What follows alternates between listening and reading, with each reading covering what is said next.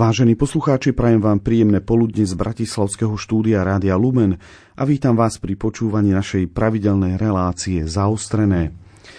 Uplynulý týždeň, 17. novembra, sme oslávili Deň boja za slobodu a demokraciu. Tento deň je pre našu históriu nezabudnutelný a my by sme ho nikdy nemali nechať zapadnúť prachom v našej kolektívnej pamäti.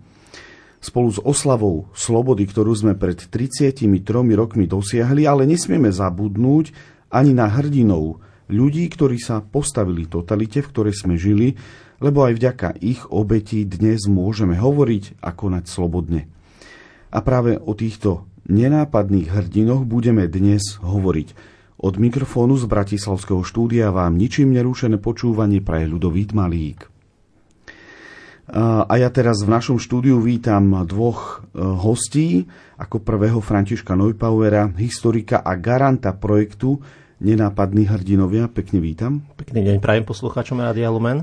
A takisto Petra Frolkoviča, ktorý sa zúčastnil na uh, tomto projekte, na tej študentskej konferencii o nenápadných hrdinoch ako dobrovoľník. Pekne vítam. Pekný deň prajem. V našej relácii my sme už o projekte Nenápadní hrdinovia hovorili, no len tak na osvieženie pamäte. Ako vlastne vznikol tento projekt, čo bolo takou prvotnou inšpiráciou? Naozaj, keď si spomeniem na to slovo hrdinovia, tak sme nad tým premýšľali, pretože moja generácia, staršia generácia, keď počuje slovo hrdinovia, tak väčšinou je to hrdinovia Slovenského národného povstania a podobne. Ale predsa len hovoril som s mladšími ľuďmi a pre nich slovo hrdina nemalo nejaký obsah, takže dať, dať tomu obsah nenápadných hrdinov a odkryť tie príbehy obdobia komunistického režimu, tak e, to bola jedna takáto výzva a som veľmi rád teda, že naozaj sa takto ten projekt nazýva. Na druhej strane cítim hlboký rešpekt pred tým, koho by sme mali nazvať hrdinom a aj keď sme hodnotili e, práce, záverečná komisia aj ďalší, tak e, skôr môžeme konštatovať, že sú to hrdinské činy, konkrétne hrdinské činy, ktoré e, títo ľudia urobili v konkrétnej dobe. Celý príbeh hrdinstva sa asi nedá takto zovšeobecniť, tak možno takáto krátka poznámka. A čo ma k tomu viedlo, tak mal som tu možnosť stretnúť ešte Silvestra Krčméryho a chodieval som k nemu na byt na Košicku 30, kde mhm. býval a vtedy som si tak povedal, že takýchto ľudí a takýchto príbehov je veľmi veľa na Slovensku a že bol by som rád, ak by sa našiel čo je len jeden študent, ktorý by našiel podobného človeka a prejavil mu vďačnosť za to, že dnes žijeme v slobodnej krajine. krajine. A teraz už bol 14. ročník a už je to vyše 500 študentov, ktorí takto poobjavovali nenápadných hrdinov a naozaj cítim nesmiernu vďačnosť, že oni dokázali povedať ďakujem vám, ktorí ste trpeli v čase neslobody. Takže cieľom projektu je hľadať ako keby také zrnka z nejakého koláča mm. alebo z bábovky a, a vyťahovať to na svetlo, aby ľudia spoznali ľudí, ktorí možno, neviem, neboli nejakými dejateľmi slovenskými, a, takže to, to je vlastne cieľom tohto projektu? Áno, my sme vlastne urobili aj stránku, ktorú si môžete pozrieť. Je to stránka november89.eu a na tejto stránke sme hneď dali vďaka spolupráci s Ľubošom Zemanom databázu súdených a odsudených, ktorí boli rehabilitovaní po roku 1989 a dá sa tam vyhľadávať podľa priezviska daného človeka mm-hmm. alebo miesta narodenia. A keď sme takto chodievali po prednáškach po Slovensku, tak keď sme položili otázku, či poznajú nejakého človeka, ktorý trpel v čase neslobody, tak niekto dvihol ruku povedal, že Václav Havel, alebo, mm-hmm. alebo vlastne akože vnímali uh, málo kedy vôbec niekoho tak ja som im často povedal, že niekedy si stačí zapamätať vlastné priezvisko, lebo v tej databáze často nachádzame v tej triede minimálne dvoch troch ľudí, ktorí majú rovnaké priezviska ako tí ľudia, ktorí boli odsudení v čase neslobody neprávom. Veď v tej databáze je okolo 70 tisíc ľudí a to je 1 plus 1 plus 1. A tým študentom sme hovorili, nie každý z vás bude nositeľom Nobelovej ceny za literatúru, mm. ale keď napíšete tento príbeh, objavíte niečo silné, niečo veľké a to, ak odovzdáte na svetlo sveta, tak pre nás, pre naše občianske združenie Nenápadní hrdinovia, to má cenu Nobelovu. Ty si bol na tomto ročníku ako dobrovoľník. Um, ako si sa na to tak ako keby zvonku, ako spolu organizátor podujatia pozeral. Neviem, kde si ty vyrastal, kde si žil v rôznych krajinách. Ako sa ty na to pozeráš ako mladý človek? No, ako mladý človek, ja si myslím, že pre tých študentov je to veľmi prínosný projekt, lebo ako ja som sa, ja som chodil do školy tu na Slovensku, ja som mm-hmm. ako malý bol v Nemecku, ale do, na strednú školu som chodil sem a mm-hmm. učili sme sa to iba tak, možno aj tak narýchlo, ako ja si myslím, že pani Čoka odviedla dobrú prácu, ale stále je to iba také rozprávanie možno nejaké fotky do toho. Mm-hmm. Ale tým naozaj, že tí študenti sa stretli s tými ľuďmi, e, s tými pamätníkmi alebo s príbuznými tých pamätníkov, ak už e, nežijú, tak e, si myslím, že im to veľmi približilo históriu. Aj, aj tie časy a aj keď som bol s Františkom raz na cestách, tak sme stretli nejakých pamätníkov, a oni rozprávali o tých minulých časoch. Mne to, ja som hneď inak vnímal tú históriu. Uh-huh. A myslíš, že mladí, dnešní mladí ľudia uh, pri tej technologickej spoločnosti, v ktorej žijeme, majú záujem, nemyslím tým všetci, ale vie v istej časti mladých ľudí záujem aj o takéto historické témy alebo o poznávanie vlastných koreňov, odkiaľ vyšli? No, určite s to myslím a pri dnešnej digitalizácii podľa mm-hmm. mňa majú aj viacej možností, ako sa o týchto témach dozvedieť. Mm-hmm. Myslím si, že celosvetovo je záujem o historické témy. Mm-hmm. Dobre. Um, ja som bol minulý týždeň práve na tej študentskej, študentskej konferencii, sledoval som tam ten program, ktorý bol okrem iného streamovaný aj naživo na internete. Um, Osobne na mňa to veľmi tak e, zapôsobilo, pretože tí študenti podali skutočne e, na svoj vek e, veľmi zaujímavé nielen informácie, ale aj ten výkon tej, tej prezentácie. A ja som si dovolil do dnešnej relácie vybrať niektoré z nich a pustili by sme si teraz prezentáciu životného príbehu nenápadného hrdinu, ktorý je grécko-katolícky kňaz Pavol Týrpák, spracovali jeho životný osud študenti Anna Sofia Kaucová a Michal Lábaj zo Žiliny. Pavol Tierpak sa narodil v roku 1915 do rovnickej rodiny ako posledné deviate dieťa rodičom Michalovi a Márii.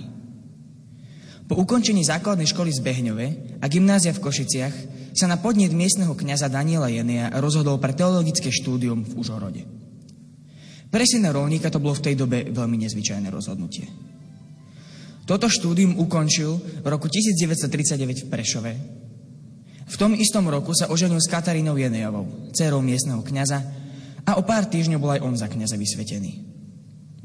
Pôsobil na farách v Trebišove, Stankovciach a Sečovciach, kde ho zastihol aj rok 1950. Po Prešovskom sobore, ktorý sa konal v apríli 1950, sa musel Pavel Tyrpak, rovnako ako iní grécko-katolickí kňazi rozhodnúť, či prestúpi na pravoslávie, alebo príde o zamestnanie. Rozhodol sa nepodpísať pravoslávie, a to aj napriek tomu, že to bolo náročné rozhodnutie, pretože mal štyri malé deti. No a následky tohto rozhodnutia na seba nenechali dlho čakať.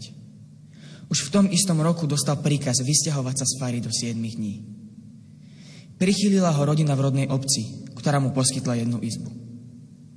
Rok sa ho bál niekto zamestnať, no aj napriek zložitej situácii ani na chvíľu nezaváhal.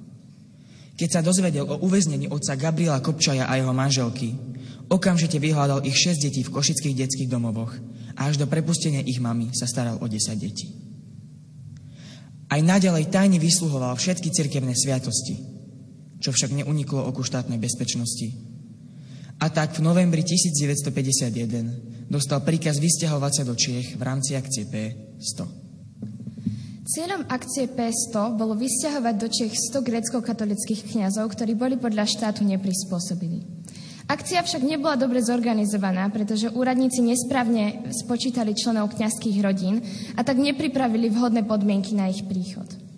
Pavel Tyrpák dostal príkaz na vysťahovanie sa spolu s rodinou najprv do Čiech, teda do Pardubic. E, toto miesto však odmietol, pretože e, tam nebola žiadna škola a on mal, štyr, on mal tri školopovinné deti. Následne to bolo Marianské údolie, aj toto miesto odmietol, pretože tam nebolo vhodné ubytovanie. A poslednou zastávkou bolo staré miesto pod Snežníkem na českopolských hraniciach, kde už spolu s rodinou zostal. V Čechách pracoval v tuhových baniach. Jeho šestčlenná rodina bývala v jednoizbovom byte nad pekárňou a neskôr im bol pridelený banický byt. Pracoval v trojzmennej prevádzke, čo znamenalo, že niekedy nebol ani na Vianoce doma. Aj v exile sa stretával s vyhnanými grecko-katolickými kňazmi a pomocnú ruku mu podal aj miestny rimokatolický kňaz Jan Vitovský. Okrem zákazu kňazskej služby mal Pavol Pirpak aj zákaz vycestovať na Slovensko.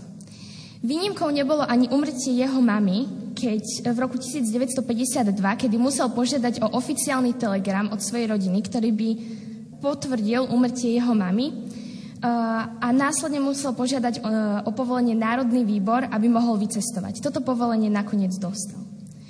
Kvôli zdravotným ťažkostiam však musel prácu v bani ukončiť a prestúpiť do textilného závodu. Práve týmto prechodom uh, prišiel o nárok na banický byt a jeho rodina sa mala opäť raz stiahovať. Práve to bola, bola dobrá príležitosť na ďalšie vážne rozhodnutie a to vrátiť sa na Slovensko aj bez povolenia. Po návrate až do roku 1968 pracoval v rôznych pomocných profesiách. Aj počas tohto obdobia ho štátna bezpečnosť sledovala a takmer každé dva týždne vypočúvala v rámci akcie Obnova, ktorou ho chcela primeť k spolupráci a vyzistiť, kto sa podieľa na príprave obnovy grécko-katolíckej cirkvi. Pre štát sa však táto akcia skončila neúspešne, pretože Pavel Tyrpák odmietal s nimi spolupracovať. V roku 1968, keď už bola na Slovensku oficiálne obnovená uh, grecko-katolická církev, nastúpil ako farár v Sečovciach. Dostal však faru bez kostola a tak stála pred ním nová výzva postaviť nový chrám. Práve počas výstavby nového chrámu si ho opäť raz všimla štátna bezpečnosť a viedla proti nemu akcie Achrany a Zbohatlík. Obidve tieto akcie sa opäť skončili pre štát neúspešne, pretože sa nezistili žiadne skutočnosti. Oficiálne sa však skončili až v roku 1977, kedy e, úradníci skonštatovali, že jeho správanie je skonsolidované a občania sú spokojní. Celý život žil jednoduchý život. Mal rodinu, vnúčata, venoval sa mladým, hral ochotnícke divadlo a futbal. Bol ale i hrdým Slovákom. Túžil sa dožiť Slovenskej republiky a toto želanie sa mu symbolicky splnilo. Ako spomína Mikuláš Kasada vo svojej básni venovanej pamiatke Pavlovi Tyrpákovi, slúžil ľuďom naozaj do posledného dychu. Keď 1. januára 1993 rozozvučal zvony na znak vzniku Slovenskej republiky, pripravil rannú omšu, ktorú však už nestihol e, odslúžiť a odišiel do väčšnosti. Až jeho posledná rozlučka skutočne ukázala množstvo ľudí, ktorým na ňom záležalo. Týmto príbehom sme chceli upriamiť pozornosť na následky nenávistných prejavov voči istej skupine obyvateľstva. Pavel Tyrpák mal síce to šťastie, že ho obišlo väzenie, no mal zákaz vykonávať svoju prácu, bol násilne vyhnaný a dlhé roky sledovaný štátnou bezpečnosťou. Mnohí iní však toto šťastie nemali a zomreli vo väzení. Keďže sa aj v súčasnosti na Slovensku objavujú prejavy násilia voči menšinám, chceli sme upozorniť na potrebu podporovať v spoločnosti toleranciu medzi jednotlivými spoločenskými skupinami navzájom. Ďakujeme vám za pozornosť.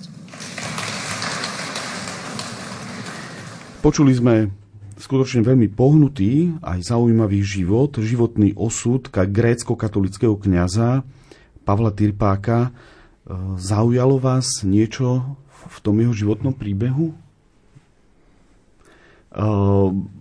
Stretol si sa ty niekedy s nejakým takým podobným osudom niekoho takého?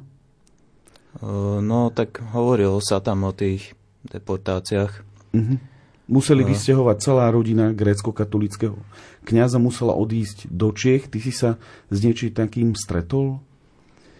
No určite z rozprávania mojej babky, keď uh-huh. hovorila o tom, jak v podstate susedov vysťahovali. ktorí boli maďarskej národnosti, mm-hmm. aj myslím iných národností, teraz si to nespomínam presne. Ale to sa týkalo viacero menšín, aj Nemcov, mm-hmm. Čechov, no Čechov nie, ale Maďarov. Áno, áno. Uh, naozaj, keď si zoberieme tie naše dejiny, tak sa to týkalo teda naozaj ľudí rôznych národností a to si môžeme uvedomiť cez ten príklad aj grécko-katolických kňazov a celých rodín, že vlastne čo znamená, že keď niekoho pošleme za hranice, že naozaj oni tam Bohu vďaka prežili, ale že vlastne mnohí, ktorí prekročili naše hranice, tak už sa nikdy nevrátili. A je to naozaj téma, ktorú títo študenti zo Žiliny otvorili, si myslím, že veľmi silná a ukázali hlbokú úctu voči tomuto grécko-katolickému kňazovi. Mne sa veľmi páčilo, že do prezentácie dali aj svedectva jeho detí a tie myšlienky, ktoré tam odzneli, tak eh, naozaj boli veľmi silné. Um, takýchto prípadov vieme možno odhadom, aspoň, že koľko takýchto prípadov bolo, čo sa týka grécko-katolických kňazov, ktorí museli odísť, alebo eh, mohli sa potom ešte vrátiť, alebo v akých rokoch vlastne sa mohli vrátiť? Ja si myslím, že takým exemplárnym príkladom je aj terajší prešovský mm-hmm. vladyka, otec biskup eh, Peter Rusnák, ktorý to zažil na vlastnej mhm. koži. Mm-hmm. A ja takýchto príkladov by sme naozaj nachádzali veľmi veľa, ale je dôležité podľa mňa okrem toho povedať, že samotná grécko-katolická církev bola zakázaná. Čiže eh, to ja si neviem predstaviť v dejinách, akože vieme, čo viem, že rád jezuitov bol nejaký čas zakázaný, ale zakázať celú církev na území nejakej krajiny tak e, niečo také podľa mňa ani vo svetových dejinách e, veľmi nenájdeme, teda aspoň európskych, keď to, keď to tak vlastne môžem povedať. Čiže toto je tá tragédia možno ešte hĺbšia, ešte silnejšia a ja naozaj mám veľký rešpekt a veľkú úctu voči predstaviteľom grecko-katolíckej cirkvi, ktorí si zachovali napriek zrušeniu cirkvi tú, tú svoju vieru, neprestúpili na pravoslávie, dodržiavali naďalej aj tú vernosť Rímu a to je naozaj taký poklad, ktorý tu môžeme objavovať v našich dejinách. Je to skutočne veľké osobné hrdinstvo aj voči cirkvi, aj voči Pánu Bohu. Budeme dnes počuť ešte ďalšie príbehy, ale v tejto chvíli si dáme hudobnú pauzu.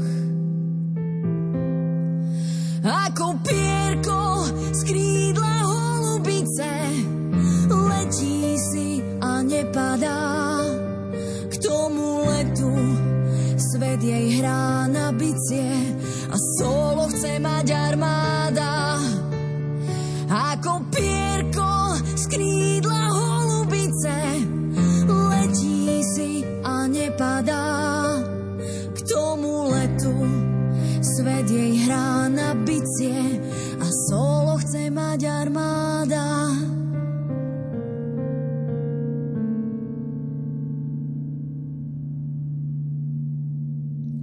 Sloboda je pierko z krídla holubice.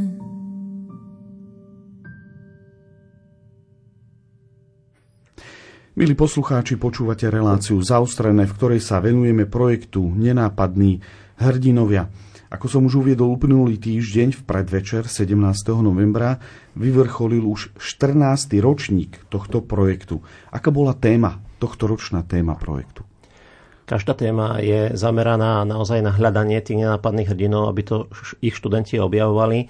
Dnešný ročník bol zaujímavý tým, že sme otvorili aj viac tému pomoci ľuďom z Ukrajiny a aj študenti z Ukrajiny nám prišli prerozprávať svoje príbehy. Pre mňa bolo veľmi silné, že deň projektu, čiže do obeda oni prezentovali a po obede sme boli v divadle Astorka, kde sa prezentovala publikácia pána Feldeka Leď vietor na Ukrajinu. A po nej zaznelo veľmi silné svedectvo Kataríny z Ukrajiny, ktorá mladým ľuďom povedala o svojej životnej púti, ako musela utekať z Ukrajiny. A na záver im povedala, že viete, ako by som bola rada, ak by som teraz mohla byť so svojím oteckom, so svojou mamičkou, lebo jej mama sa vrátila naspäť na Ukrajinu a pre tých tínedžerov by som povedal, že to muselo byť veľmi, veľmi silné. Celé divadlo prakticky plakalo, lebo vlastne ona hovorila, však ja som tak zle vychádzala so svojím mm-hmm. otcom a teraz by som dala všetko na svete za to, ak by som mu mohla povedať, mám ťa rád. Mm-hmm. No, žijeme skutočne, dá sa povedať, aj prelomové časy, čo sa týka histórie, ale vráťme sa späť k projektu. Koľko tímov sa prihlásilo, pretože v Bratislave e, bolo prítomných nejakých 14 projektov plus ešte zo zahraničia, ale ty si sám tam hovoril, že e, tých projektov bolo viacej, ale nie všetkým, aj kvôli podmienkam, ktoré máte nastavené, sa podarilo ten projekt dotiahnuť do podoby, aby bol prezentovateľný. Takže mhm. koľko tam bolo? Ja som veľmi rád, že vlastne mnohí majú záujem o tento projekt, aj keď je naozaj dosť náročný. Máme aj potom taký jednoduchší projekt. Vlastne všetky informácie sú aj na našom Facebooku, Nenápadní hrdinovia, kde si to mm-hmm. môžu poslucháči pozrieť. A pre mňa to bolo cenné, že prišli dva týmy zo Slovenska, čo te, mm-hmm. ešte nikdy neboli v našom projekte a bolo to také pekné, lebo slnečnice, ktoré sme doniesli, tak sme nazbierali na luke vo Vajnoroch, mm-hmm. pretože v kveti, kvetinárstvách a my nám povedali, že v tejto sezóne slnečnice nerastú. Nie sú. No, no. Takže vlastne na Luke, kde prakticky sa možno aj hral blahoslavený Titu Zeman, tak tam sme nazbierali slnečnice a tí študenti zo Slovenska boli z gymnázia svätého Dona Boska, takže to bolo také zaujímavé študenti z Ukrajiny, prakticky Ukrajinka, ktorá študuje v Kešmarku a potom ešte jedna v Nitre, tak nám prezentovali svoje práce. A ďalšie študentské práce, ak to skôr nejdem teraz e, o počty, ale o regióny, tak e, naozaj z Prešova, z Kešmarku, zo Žiliny prišli týmy aj zo Skalice a e, pokiaľ mám dobré informácie, tak bohužiaľ jeden tým, alebo myslím, že až dva sumeného nedokončili projekt a ešte jeden tým z Bratislavy tiež nestihol dokončiť. Mm-hmm. Čiže to sú možno také, ale tak už sa tešíme, že už budú dokončené na budúci ročník a už aj teraz by som chcel možno takto povedať, že je dobre začať hneď mm-hmm. a tí, ktorí si pozrú našu stránku november89.eu, prípadne aj YouTube kanál, Facebook, tak môžu sa nechať inšpirovať týmito príbehmi a ja som veľmi rád, že aj tu v Rádiu Lumen o tomto môžeme rozprávať a takisto, že Rádio Lumen v minulosti aj oslovilo týchto študentov a niekoľko tímov prezentovali tie svoje práce aj na vlnách vlnách Rádia Lumen? aby z naši poslucháči vedeli, lebo zatiaľ počuli jeden príbeh a to bola tá záverečná prezentácia na študentskej uh-huh. konferencii, ale čo tí študenti musia urobiť predtým, aby dospeli uh-huh. k mhm. takémuto uh, peknému výsledku?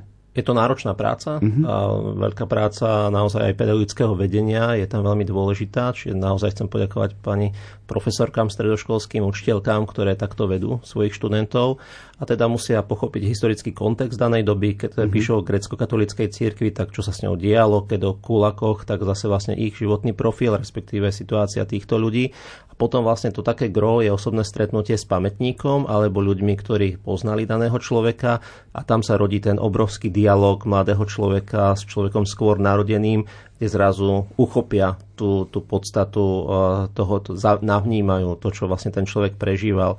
Potom pre mňa to je veľmi silné, keď tí študenti neskôr povedia, aj to na záver hovoria, že čo im to dalo. A keď vlastne napríklad písali príbeh eh, člena demokratickej strany, pána Zemana, tak e, človeka, ktorý bol odsudený na trest smrti a oni na konci povedia, že pre nás bolo veľmi silné vnímať ich rodinné väzby, ich rodinné vzťahy. Čiže mhm. pre mňa to bolo niekedy také prekvapivé. Keď e, biskupa Kočiša príbeh napísali študenti z Kešmarku, tak študent povedal, verím, že aj ja budem mať silu odolávať zlu, keď príde nejaká totalita, lebo si spomeniem na príbeh tohto človeka.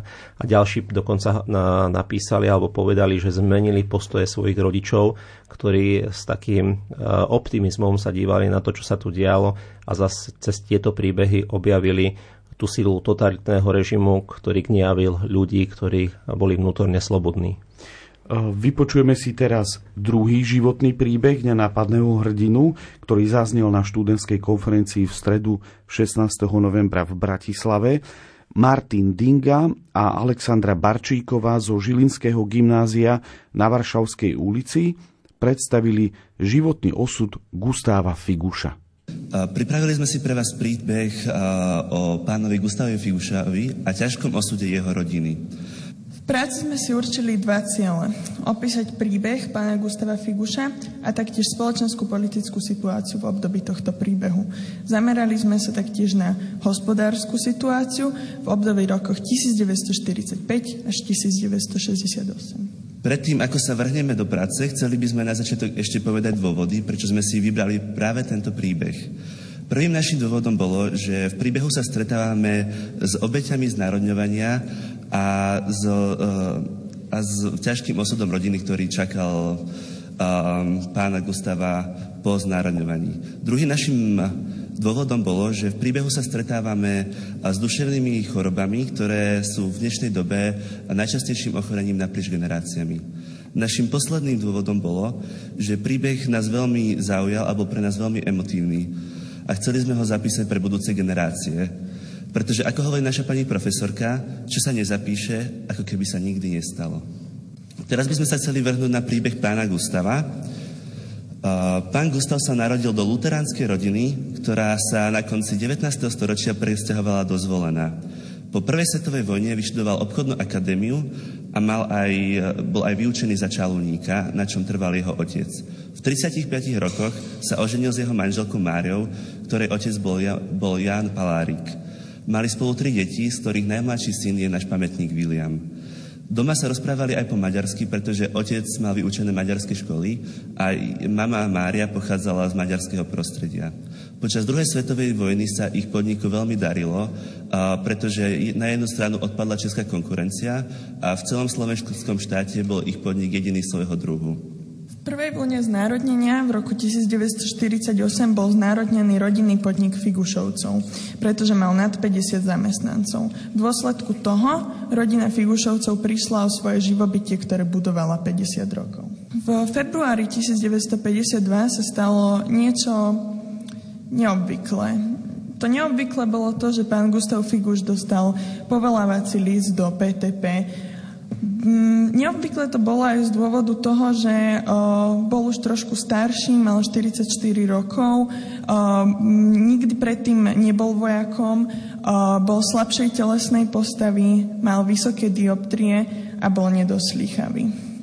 Rodina sa mala na príkaz presťahovať do Klačna, avšak toto presťa- tento príkaz sa zrušil povolávacím listom pána Gustava Figuša do PTP. Teraz by sme sa radi zamerali na opísanie prostredia pána Gustava Figuša v PTP. Keďže vykonával ľahšie PTP, môžeme si povedať, že, že to nebolo až tak fyzicky náročné, ale náročné to bolo hlavne psychicky. Bol pod neustálým tlakom a napätím, ktoré, ako všetci vieme, môže prerásť až do veľkých problémov, ktoré žiaľ neobyšli ani pána Gustava Figuša, ktorý dostal depresie. Toto ho zlomilo a musel sa ísť liečiť do nemocnice, kde bol pre, klasifikovaný ako duševne chorý. Avšak po, tomto, po tejto liečbe sa musel späť vrátiť do PTP, čo nebolo vôbec dobré. Jeho manželka sa za neho prihovárala, písala listy, na nešťastie všetky listy boli zamietnuté. Potom, ako sa pán Gustav vyliečil, rodina sa presťahovala do Bratislavy. Pán Gustav sa tam zamestnal ako čaloník v, jednom, v jedných bratislavských závodoch.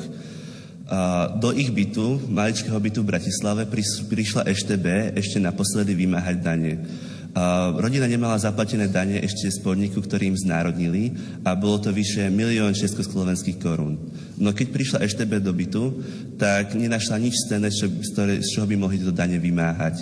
Preto sa im rozhodli intabulovať dane. Pán Gustav chcel žiť iba pokojný život s jeho milujú, milujúcou rodinou. Rád si čítal, rád hral na klavír.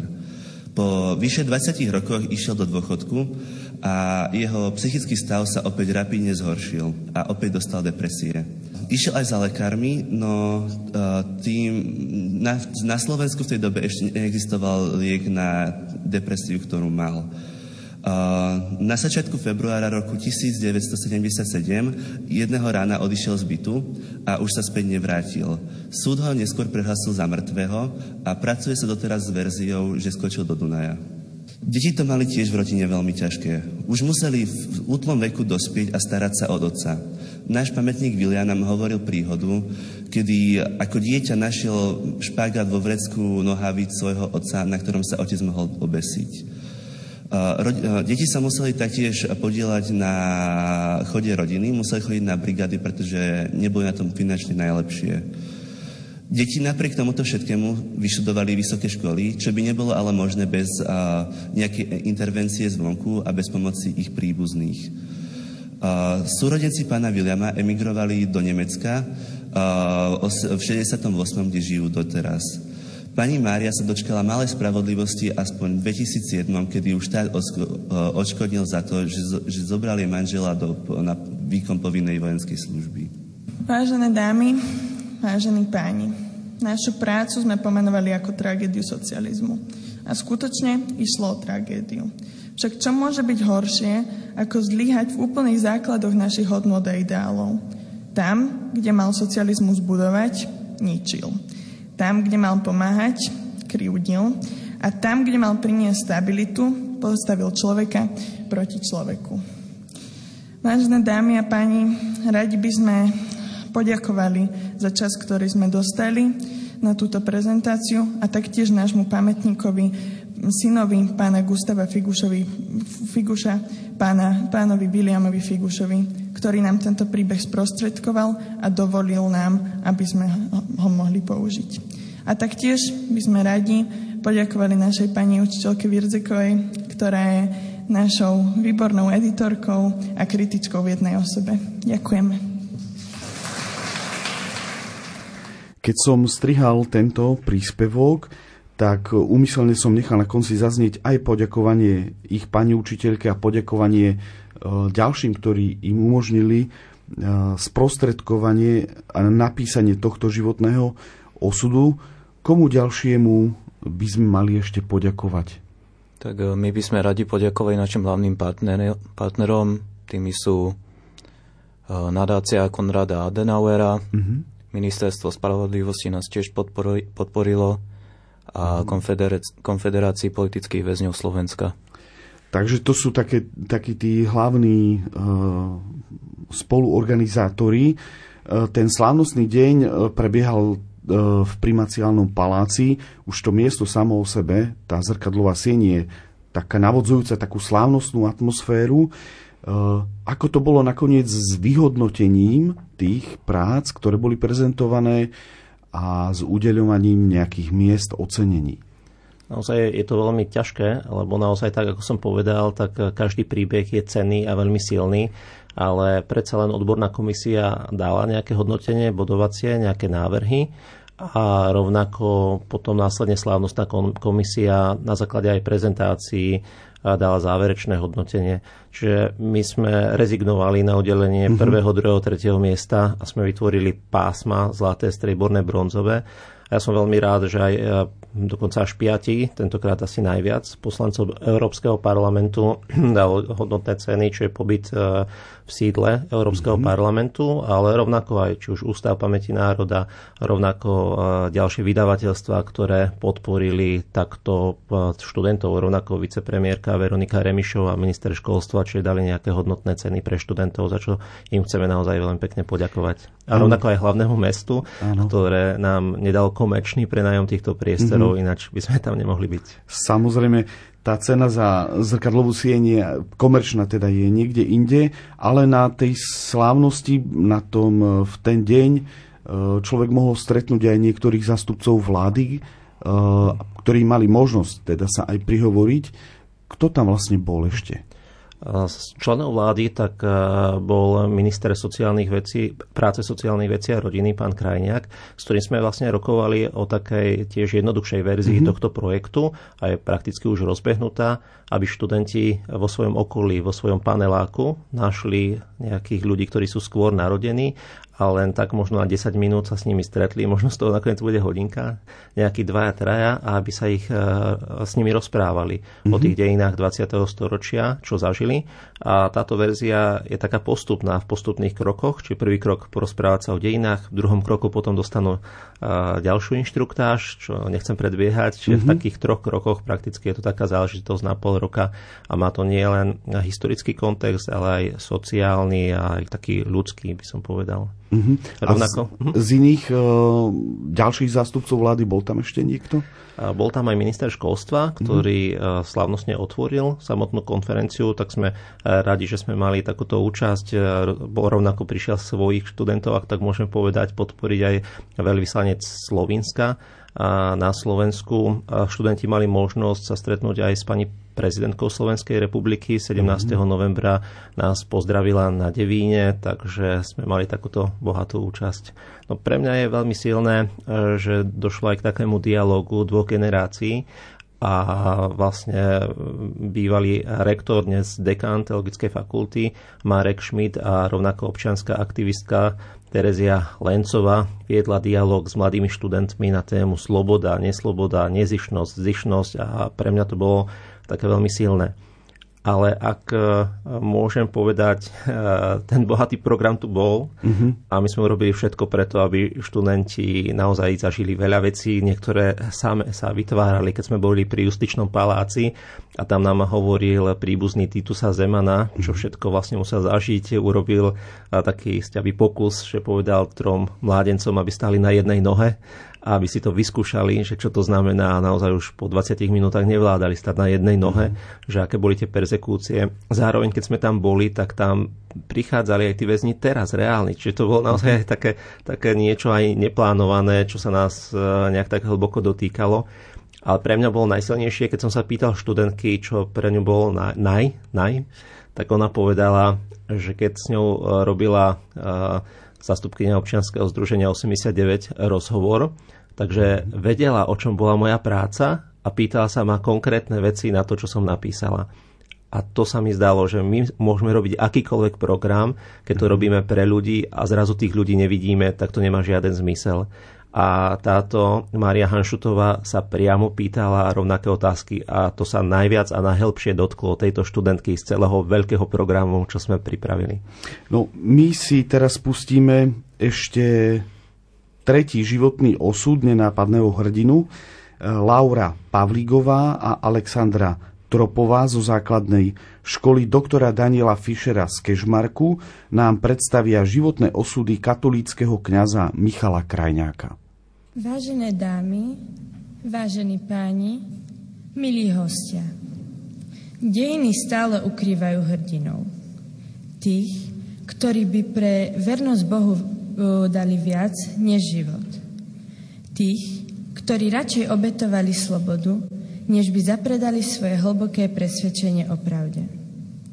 A my v našej práci odkrývame život jedného z nich – Chceli by sme vám porozprávať príbeh nášho hrdinu, Michala Krajňáka, ktorý si aj napriek nátlaku a bolesti stal za svojim názorom a vierou. Michal Krajňák sa narodil 26. marca 1924 v Spiských Vláchoch.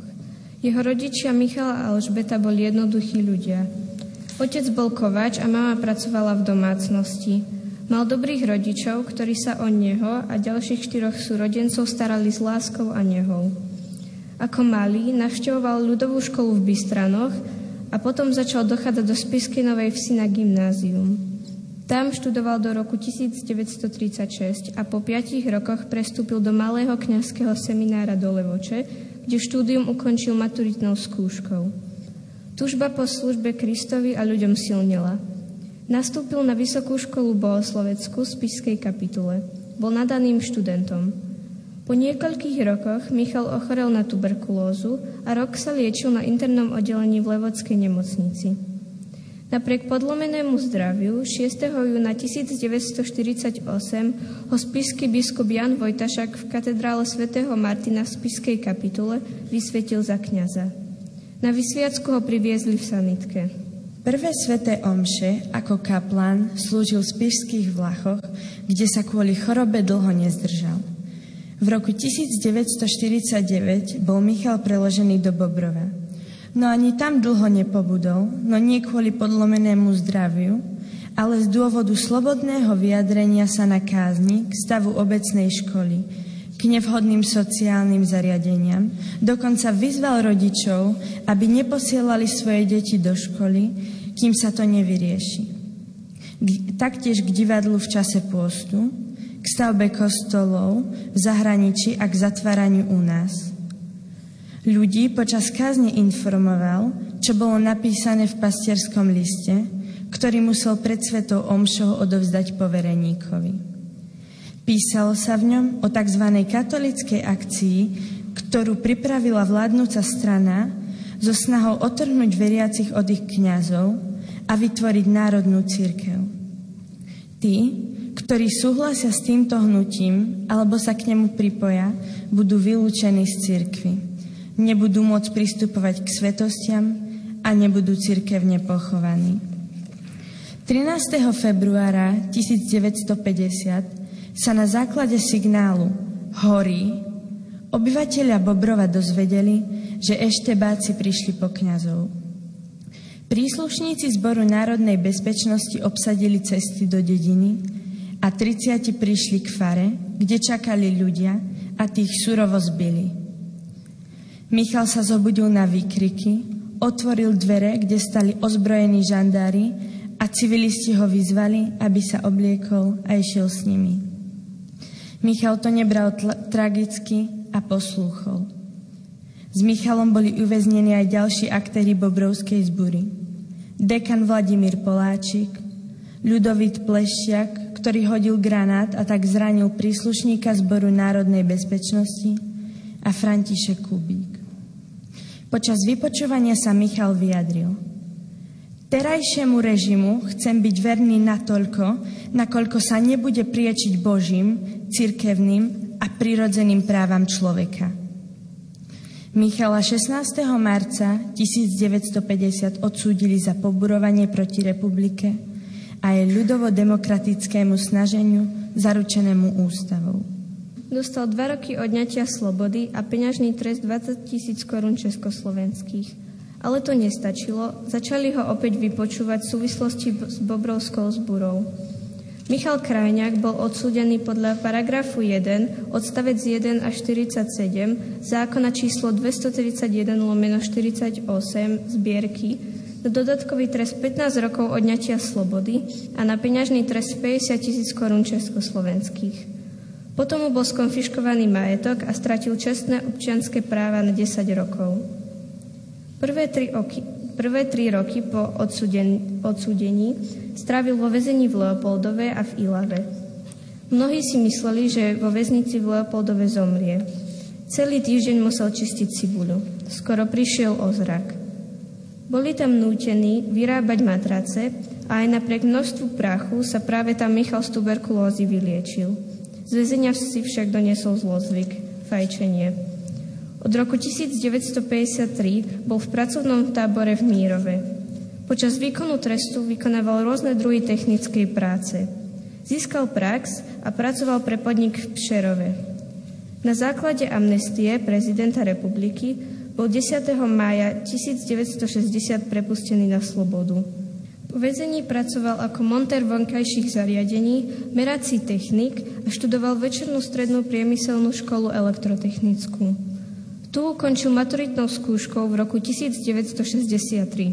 V tom čase býval v Košiciach so svojimi rodičmi a sestrou Irenkou.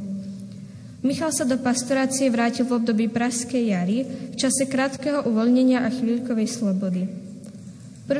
júla 1968 sa stal kaplánom vo farnosti v Letanovciach. Mali ho tam radi. Od roku 1970 bol správcom farnosti v Hnilci. 1. júla 1973 bol Michal preložený na miesto správcu farnosti do Žehry, kde pôsobil až do svojej smrti. Počas jeho pôsobenia bol kostol Ducha Svetého v Žehre vyhlásený za národnú kultúrnu pamiatku a bol zaradený do UNESCO. Získali sa tak potrebné finančné prostriedky na jeho opravu. Rád sprevádzal turistov, rozprával viacerými jazykmi. Michal sa každému venoval osobitne. Ľuďom naplno venoval svoj čas a ani jeho choroby ho nezohli. Michal stále, kráčal hrdo a vzpriamene a pri každej príležitosti bol s kolárikom okolo krku. Pre Michalovú rodinu a priateľov bolo veľmi náročné, keď sa dozvedeli, že tragicky zahynul pri autonehode pri Bijacovciach. Bolo to 20. mája 1996 o 13. hodine a 20. minúte. Človek, s ktorým sme sa nikdy nestretli, nám svojim príbehom, sa nám svojim príbehom stal blízky a my sme nadobudli pocit, že je to náš známy, s ktorým sa poznáme už veľmi dlho. Michal Krajňák by mal byť pre ostatných ľudí vzorom, pretože v tej dobe bolo málo tých, ktorí by boli ochotní trpieť pre svoju vieru. On to však dokázal. My sme sa často pri čítaní jeho príbehu pozastavili a uvedomili si, aké šťastie v živote máme, a že sa občas zaoberáme nepodstatnými vecami. Pri písaní nám určite prišlo aj ľúto, pretože tento príbeh bol veľmi silný. Počuli sme teda životný osud e, katolického kňaza Michala Krajňáka. E, Peter Frolkovič, ktorý bol ako dobrovoľník pri študentskej konferencii, e, Ty, keď to počúvaš, asi to počul, sú dnešní mladí citliví na vlastnú históriu, na boj s komunizmom, na boj za slobodu. Tuto máme možno taký, takú veľmi malú vzorku, ale keď bežne, medzi bežných mladých v triedach človek, keď tam zavíta, sú, na, sú citliví na tieto témy? Podľa teba? No, ja si myslím, že niektorí áno, niektorí ani nie, preto sú aj dôležité takéto projekty práve, aby to priblížili. Mm-hmm tým mladým ľuďom. A čo sa týka súčasnosti, tak áno, dneska tu máme tú slobodu. Ja som si ani, možno aj ja, ja si ani doteraz neviem moc predstaviť žiť za, totali, za totality. A tak mhm. máme predsa ešte stále po svete rôzne totality a podľa mňa tam sa práve z nutností rodia nejakí nenápadní hrdinovia, o ktorých možno ani nevieme. Mm. A dúfam, že raz sa o nich dozvieme. Áno, je, je to tak, tam, tam sa rodia tí nenápadní hrdinovia. Aký je e, Féro ten hlavný odkaz tohto projektu, ktorý je tu už 14 rokov a dáva každoročne možnosť študentom na celom Slovensku, ale aj mimo nášho územia e, nájsť, objaviť, spracovať, ale zároveň pochopiť e, a zverejniť e, nejaký životný osud. Aký je teda hlavný odkaz tohto projektu? My v občianskom združení Nenápadní hrdinovia vnímame, že na prvom mieste je vďačnosť. Vďačnosť voči týmto ľuďom, ktorí nám prinavrátili slobodu. A pre nás to je veľmi silné počuť e, Rudolfa Dobijáša, ktorý v tom väzení napíše básne Viem, že to Boží mlyn ma melie a premienia ma na chleba. My často tak pozeráme, že Božie mlyny melú pomaly, ale isto a že tých druhých zomelú.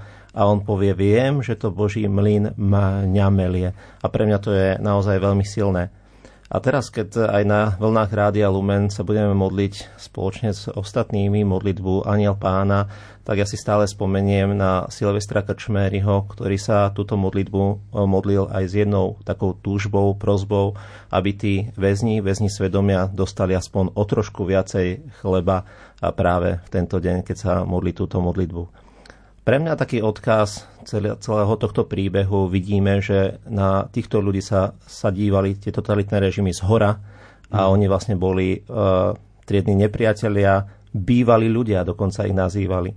Čiže pre mňa je to taký veľmi silný odkaz dívať sa zo spodu a možno aj v náväznosti na včerajšiu nedelu, že Ježišu tichý a pokorný srdcom pretvor naše srdce podľa svojho srdca. Milí poslucháči, a je tu záver našej relácie zaostrené, v ktorej sme hovorili o známom projekte Nenápadní hrdinovia v boji proti komunizmu, ktorého 14. ročník vyvrcholil v predvečer Dňa boja za slobodu a demokraciu 16. novembra v Bratislave. Za účasť v relácii ďakujem Františkovi Neupauerovi, historikovi a garantovi projektu Nenápadní hrdinovia. Ďakujem. Ďakujem aj za pozvanie a Petrovi Frolkovičovi, ktorý ako dobrovoľník e, pomáhal a bol teda účastný na, tom slávno, na tej slávnostnej študentskej konferencii minulý týždeň. Ďakujem veľmi pekne. Ďakujeme aj za pozvanie. Technicky na relácii spolupracoval Matúš Brila, hudbu vybrala Diana Rauchová a od mikrofónu z Bratislavského štúdia vás pozdravuje Ľudovít Malík.